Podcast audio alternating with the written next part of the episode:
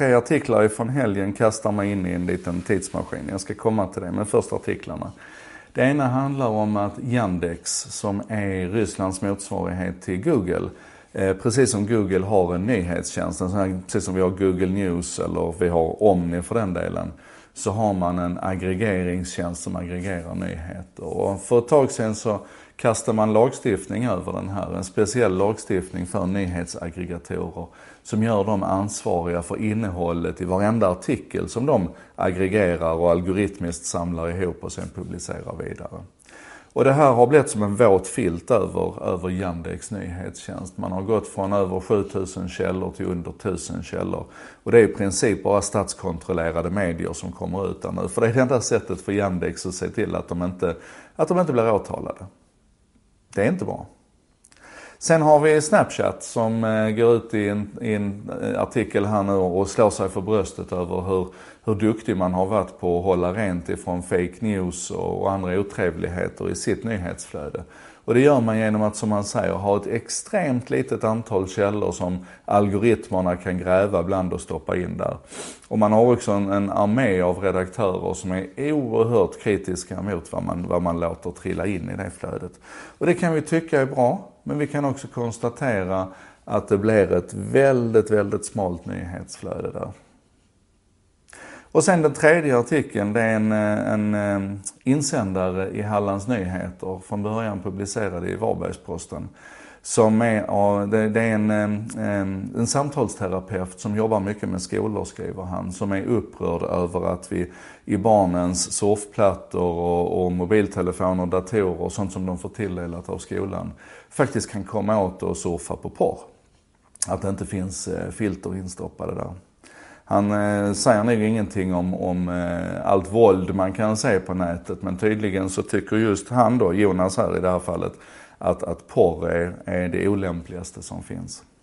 Och så ropar man på filter och, och, vill begränsa tillgången. Man vill styra vilka källor och vilka kanaler som man ska kunna komma åt i, i de här enheterna. Och det är en diskussion som jag känner igen jätteväl från mina två år som internetchef i Helsingborg. För då var det också halabaloo. Det var ett antal föräldrar som väldigt hårt drev att vi måste införa filter på vårt wifi. För att eh, i och med att vi har öppet wifi i Helsingborg, även på skolorna, så menar man att då kan ju barnen komma åt och, och surfa porr, var det där också. På andra skolor så har det mer handlat om att man kommer åt tjänster som AskFM och, och eh, andra tjänster som man då för stunden tycker är, är grogrund för näthat och mobbing och, och så. Märkligt nog här igen då så, så pratas det väldigt lite om, om våldet. Så att vi, vi, det är väldigt uppenbart att det här handlar om en slags moraliskt förhållningssätt till vad som är okej okay och vad som inte är okej. Okay. Och det är en moral som alla får lov att sitta på. Jag tycker det är okej. Okay. Men det är ett problem när vi ska försöka aggregera det och göra det till någonting gemensamt och sen så ska vi kasta offentlighetens filter över det där. För vi är ju inte överens om vad som är olämpligt. Du och jag är garanterat inte överens om var gränsen går för vad som är lämpligt och vad som är mindre lämpligt för en treåring eller för en sjuåring eller för en femtonåring eller för en vuxen. Och om vi sen lyfter det där till det faktum att vi i Sverige idag har inte bara en kultur utan vi har många kulturer. Där vi vet att vissa kulturer till exempel tycker att kvinnan ska skyla sig. Eller där vi vet att, att vissa kulturer tycker att eh, teckningar på profeten Muhammed, det är inte okej. Okay. Vems gränser är det då som ska gälla? Alltså, var ska vi dra gränsen för vad som är lämpligt och vad som är olämpligt? Om vi inte stenhårt eh, liksom är tydliga med att den gränsen går vid vad som är olagligt.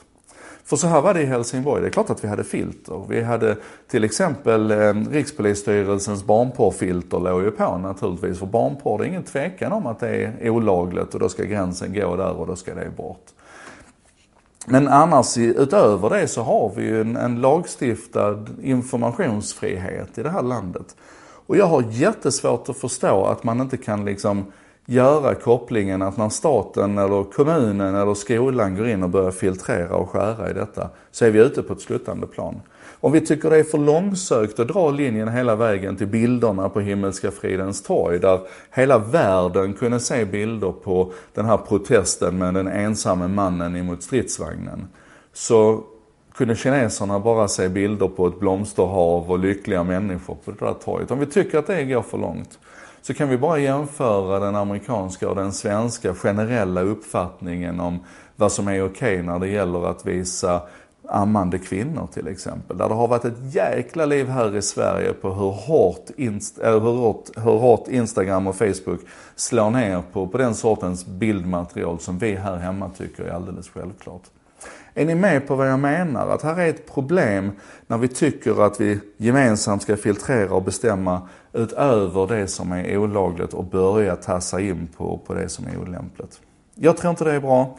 Jag är nyfiken på vad du tycker. Låt diskussionen sätta igång.